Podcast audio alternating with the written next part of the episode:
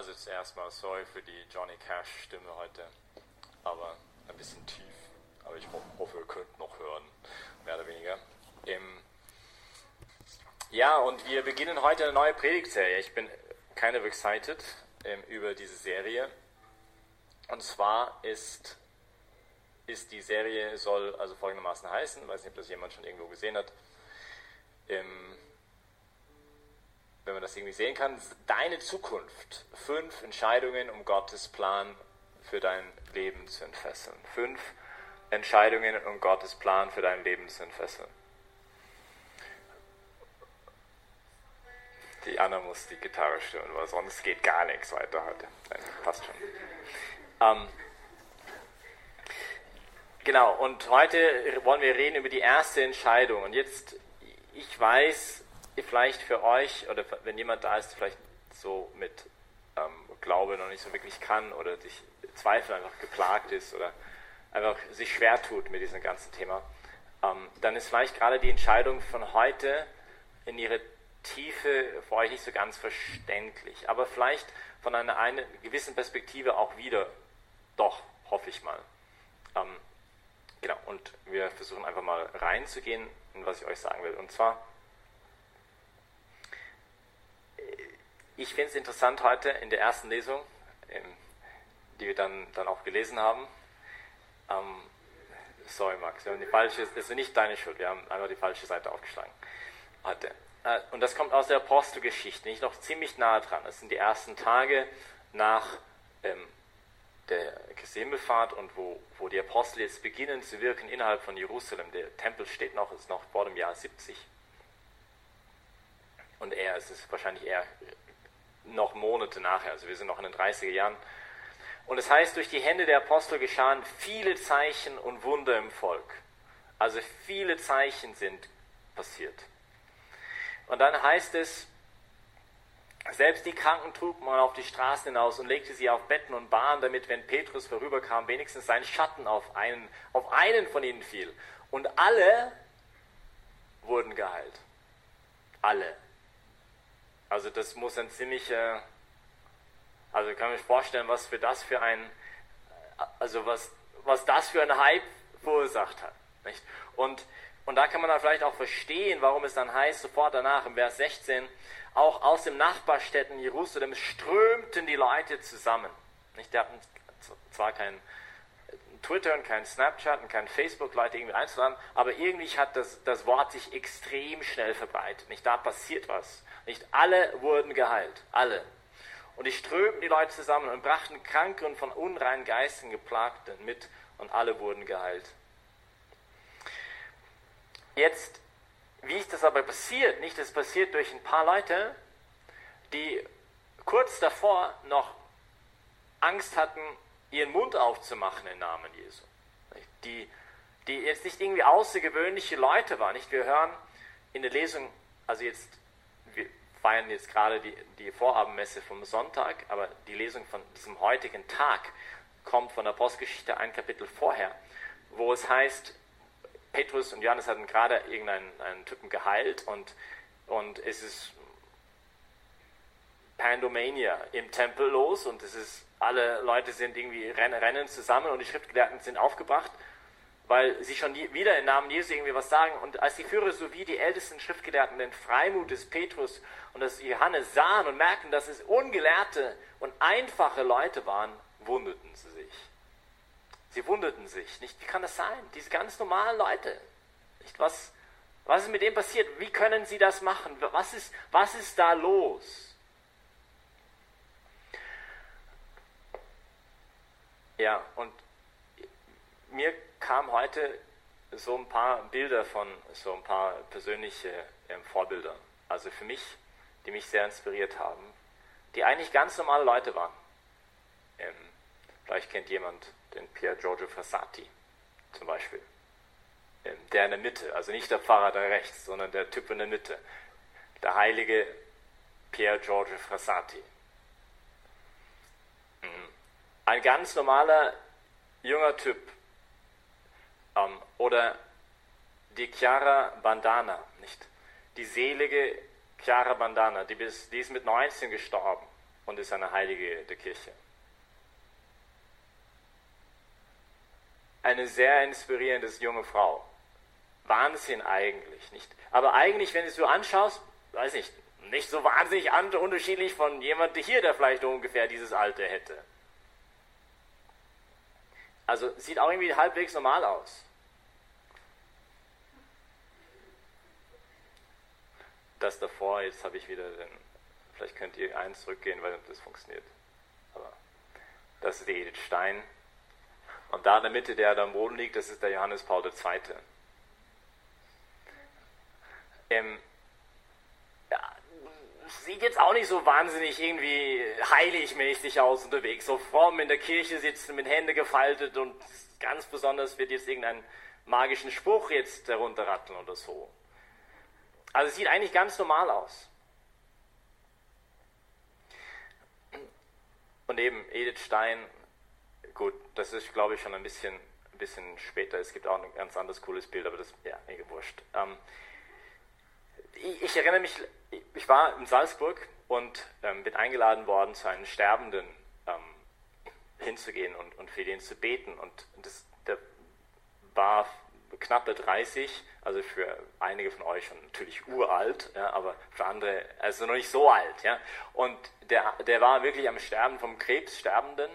Ähm, und, und er und seine Frau, natürlich total schwierige Zeit, ich wusste nicht, was mich jetzt erwartet. Sie haben gewohnt am, am obersten Stockwerk von einem so einem jetzt gibt es nicht Skyscraper in Salzburg, aber halt, weiß ich, der fünfte Stock oder von irgendwie so ein, ein, ein Appartement. Und ich komme dahin und habe gedacht, okay, jetzt, also was, was, was soll es der armen Frau, was soll es ihm sagen? Er stirbt vielleicht in ein paar Wochen. Und äh, also die haben ihn schon zu Hause nach Hause genommen vom Krankenhaus und es hat eh keinen Sinn mehr und, und ja, was soll ich das sagen? Und ich komme rein und ich höre, das erste, was ich höre, ist Wasser. Und ich dachte, okay, er ruft jetzt um Wasser, nicht weil er wahrscheinlich der Arme braucht Wasser. Und die Tür geht auf und die Frau kommt und ich war mit noch jemand unterwegs und gibt mir ein Glas Wasser und den anderen auch. Und dann merke ich, okay, er hat um Wasser gebeten, aber nicht für sich, sondern für uns. Also der und ich. Und er lag dann da, ähm, nur noch Haut und Knochen, also wirklich, nur noch Haut und Knochen. Und er lag auf, dem, auf, dem, auf der Couch in, im Wohnzimmer, das halt als sein Bett diente, mit einem Lächeln, das mich umgehaut hat. Nicht? Also eine, eine Freude, ein, ein, ein Gesicht, das einfach, weiß ich, das kann man nicht erklären, nicht? das muss man erlebt haben, um, um das zu verstehen. Und, und wir kommen ein bisschen ins Gespräch und er hat sich so interessiert, nicht was es hat mir geht und so. Deswegen, ähm, ich glaube, irgendwas läuft hier falsch rum. Also eigentlich sollte ich dich fragen, wie dir es geht oder so, nicht? Und also es war für mich wirklich sehr beeindruckend, schon vom ersten Moment, als ich das Wort Wasser gehört habe. Und, und dann kommt so ein Moment, wo, wo ähm, ich frage mit meinem Freund, du, ähm, können, wir für dich, können wir für dich was tun, können wir dich beten? Und, und dann habe ich gedacht, er hat mich nicht gehört, weil er so aus dem Bett rollt. Und ich dachte, okay, er muss jetzt auf die Toilette und so. Und dann haben wir ihm halt geholfen, aus dem Bett zu kommen, nicht, ne? rollt raus aus dem Bett. Und kommt auf seine Knie so. Und dann, ich war da und der andere war da. Und er tut nur so, die Hand auf unsere Schulter. Und dann ist in dieser Position für die nächste halbe Stunde. Und betet mit uns. Und das hat mich so umgeworfen. Ich habe gedacht, das gibt's doch nicht. Der stirbt in ein paar Wochen.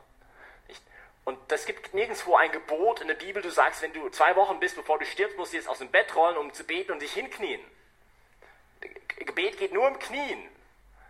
Nicht? Das war so beeindruckend. Nicht?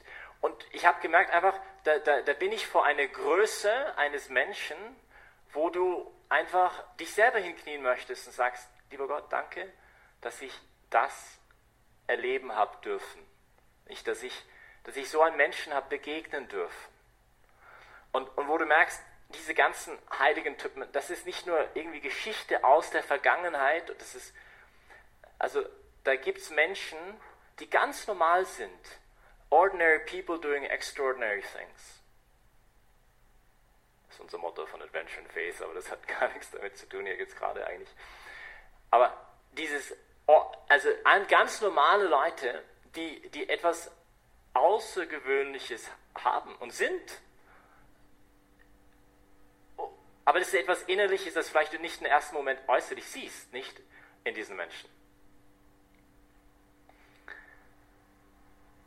Willi Graf, er ist mit 25 von den Nazis umgebracht worden. Ähm, sein Seligsprechungsprozess ähm, ist im Gange. Ähm, eines Tages werden wir wahrscheinlich sagen können, der heilige Willi Graf, nicht ziemlich cooler Typ eigentlich, oder? Und also er sieht auch nicht so super fromm aus und so. Nicht einer der Mitbegründer von der Weißen Rose in Deutschland. Ähm, Student. Und der, der, der Hosen angehabt hat und der seinen Prinzipien gestanden ist, nicht? Und gesagt, wusste, wo er lang wollte, nicht? Ähm, also junge Leute eigentlich euren Alters, nicht? Oder von manchen von euch, dieser und der andere ein bisschen jünger. Ähm, ich habe vergessen, dass die Looking Good Mädels auch da sind. Da hätte ich ein paar jüngere Bilder noch genommen, aber gut. Ähm, und und wo, wo ich hin will mit dem, ich hoffe, es wird so langsam klar. Aber als die Jünger aus Furcht vor den Juden die Türen verschlossen hatten, kam Jesus, trat in ihre Mitte. Jetzt die Tür ist ein, ein wahnsinnig wichtiges Bild in der Bibel. Nicht? Jesus sagt von sich selber, ich bin die Tür. Es kommt so 400, 500 Mal vor in der Bibel, das Wort Tür. Tür. Ich stehe vor der Tür und ich klopfe an. Wer mir aufmacht, meine Stimme hört, mir aufmacht, ich werde beim Einkehren, bei ihm Mahl halten und er mit mir. Also es ist vielleicht irgendwie unverblümt zu sagen, ich glaube, die wichtigste Entscheidung, nicht, wir reden von fünf Entscheidungen, kritische Entscheidungen, die dem, um den Plan Gottes in unserem Leben zu entfesseln. Die erste, allerwichtigste Entscheidung, die es gilt zu treffen, ist, das Tor unseres Herzens weit aufzureißen für Christus. Ist zu sagen, du bist mein Herr, du bist mein Meister. Jetzt, also alle, die vielleicht so mit Glauben und so, ich verstehe, das ist jetzt ein bisschen steile Aussage. Aber vielleicht sagt euch in, ein paar Minuten auch noch etwas. Aber was ich sagen will ist, wir Christen sind überzeugt, dass die tiefste Sehnsucht des Menschen er selber ist. Er der Sohn Gottes, mein Herr und mein Gott. Wenn ich sage, du bist mein Herr, du bist mein Gott und das wirklich meine, weil das nicht nur bla bla bla ist, sondern so ich wirklich entscheide, du bist mein Herr, du bist mein Gott, dass das erstens in eine unglaubliche innere Freiheit führt und dass es uns einloggt sozusagen in die Fülle des Lebens, das er selber ist. Und es uns eine, zu einer Größe ermöglicht, die wir uns durch uns selber niemals ansatzweise daran kommen könnten. In diesen Bildern, in diesen Beispielen, dass ich versucht habe, euch irgendwie zu, von, von diesen Menschen zu erzählen, warum kommt nicht dieser 19-jährige Mädel, warum waren 2000 Leute an, an der Beerdigung von diesem Mädchen? Weil sie ganz normales Mädchen war, wie alle anderen auch und irgendwie normal ausgesehen hat? Nein, weil sie dort eine Präsenz, eine Gegenwart in ihr gespürt haben. Dass das durch ihr durchgeleuchtet ist. Nicht, weil, weil sie die Tür ihres Herzens für jemand aufgemacht hat, wo Menschen sie begegnet sind und einfach gesagt haben, boah, da, da, da ist was. Ich, die hat was. Und die hat jemand. Und, und das leuchtet durch. Und das ist, das ist Kraft. Das ist die Quelle der Kraft. Nicht er ist die Quelle der Kraft. Er ist die Quelle der Fruchtbarkeit. Und,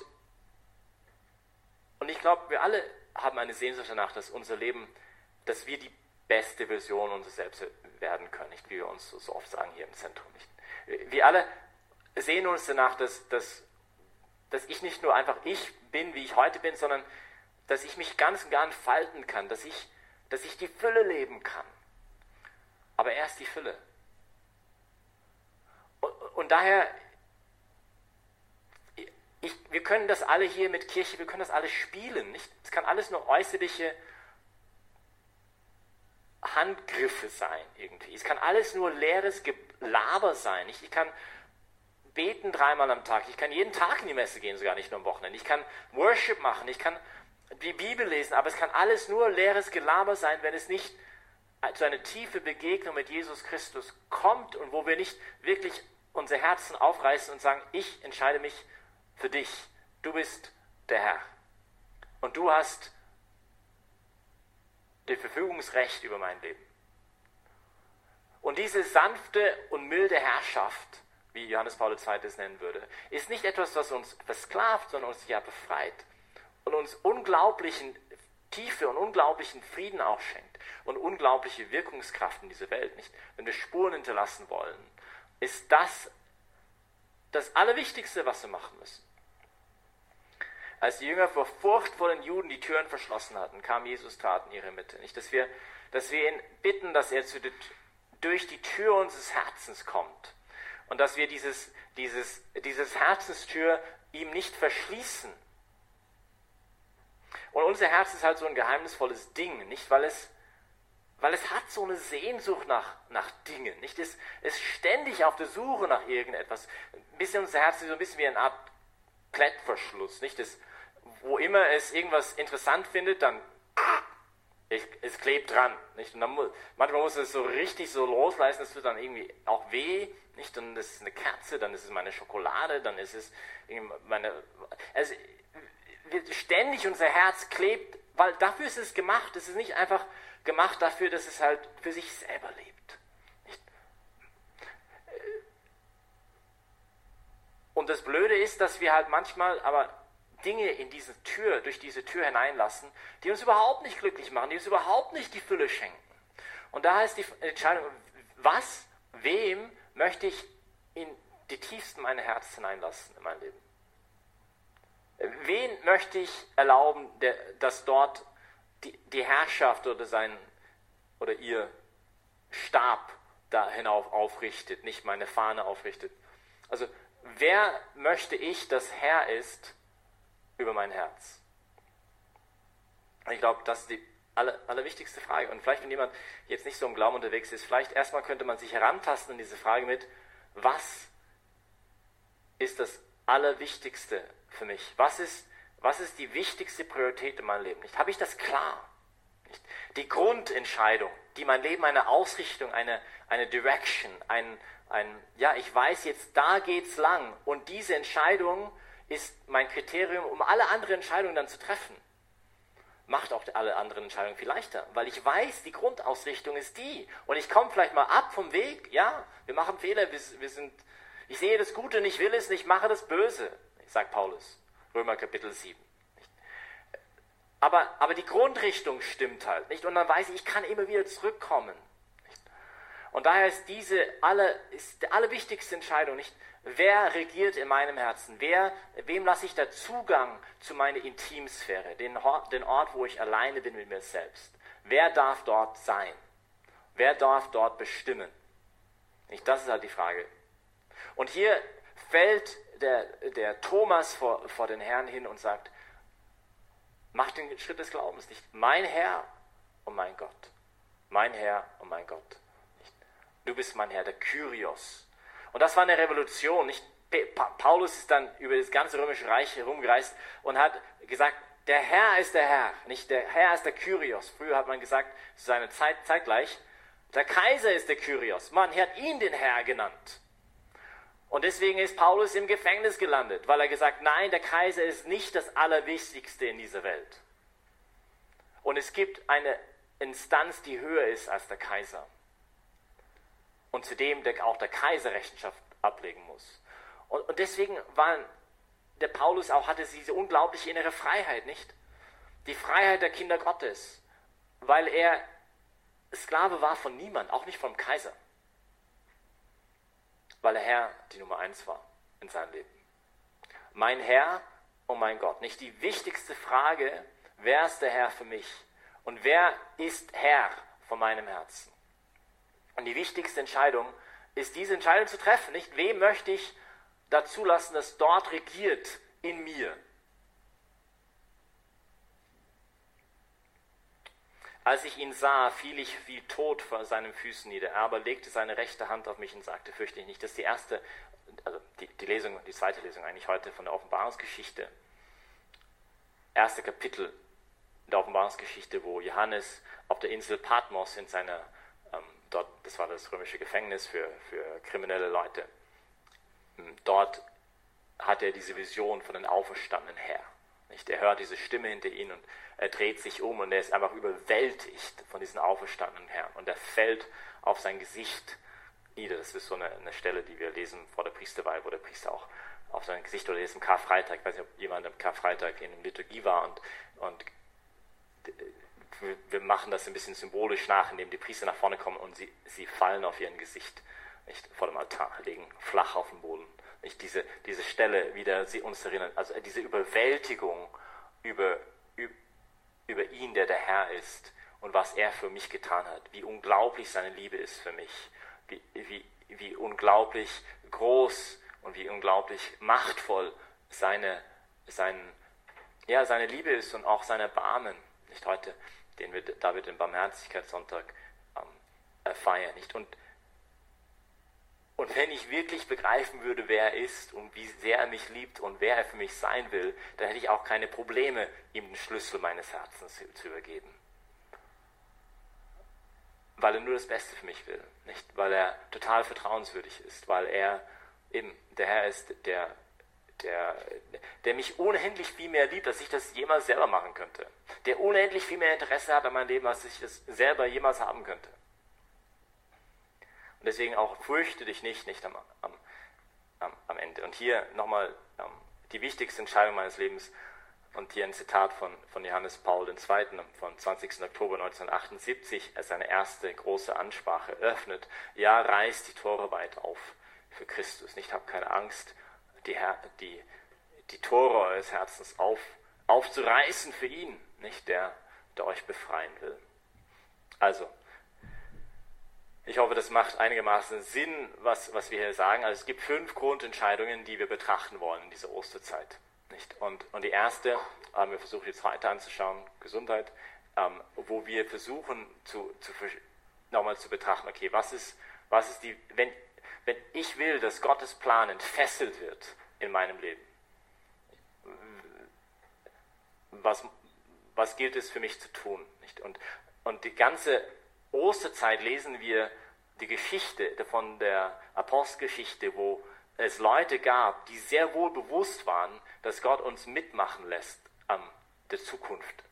Meine Zukunft und die Zukunft der Welt und die Zukunft unserer Stadt und die Zukunft unserer Familien und die Zukunft unseres Freundeskreises und die Zukunft unserer Gemeinde. Nicht? Die waren sehr wohl bewusst. Und da gibt es gewisse Entscheidungen, die zu treffen gilt. Und die erste ist diese. Wer regiert in meinem Herzen? Also beten wir da ähm, füreinander, dass wir, dass wir das auch immer wieder klar vor Augen geführt bekommen. Nicht, dass wir, dass wir das nicht vergessen, nicht wo, was ist da wirklich das Wichtigste und äh, wo ist mein eigenes Herz.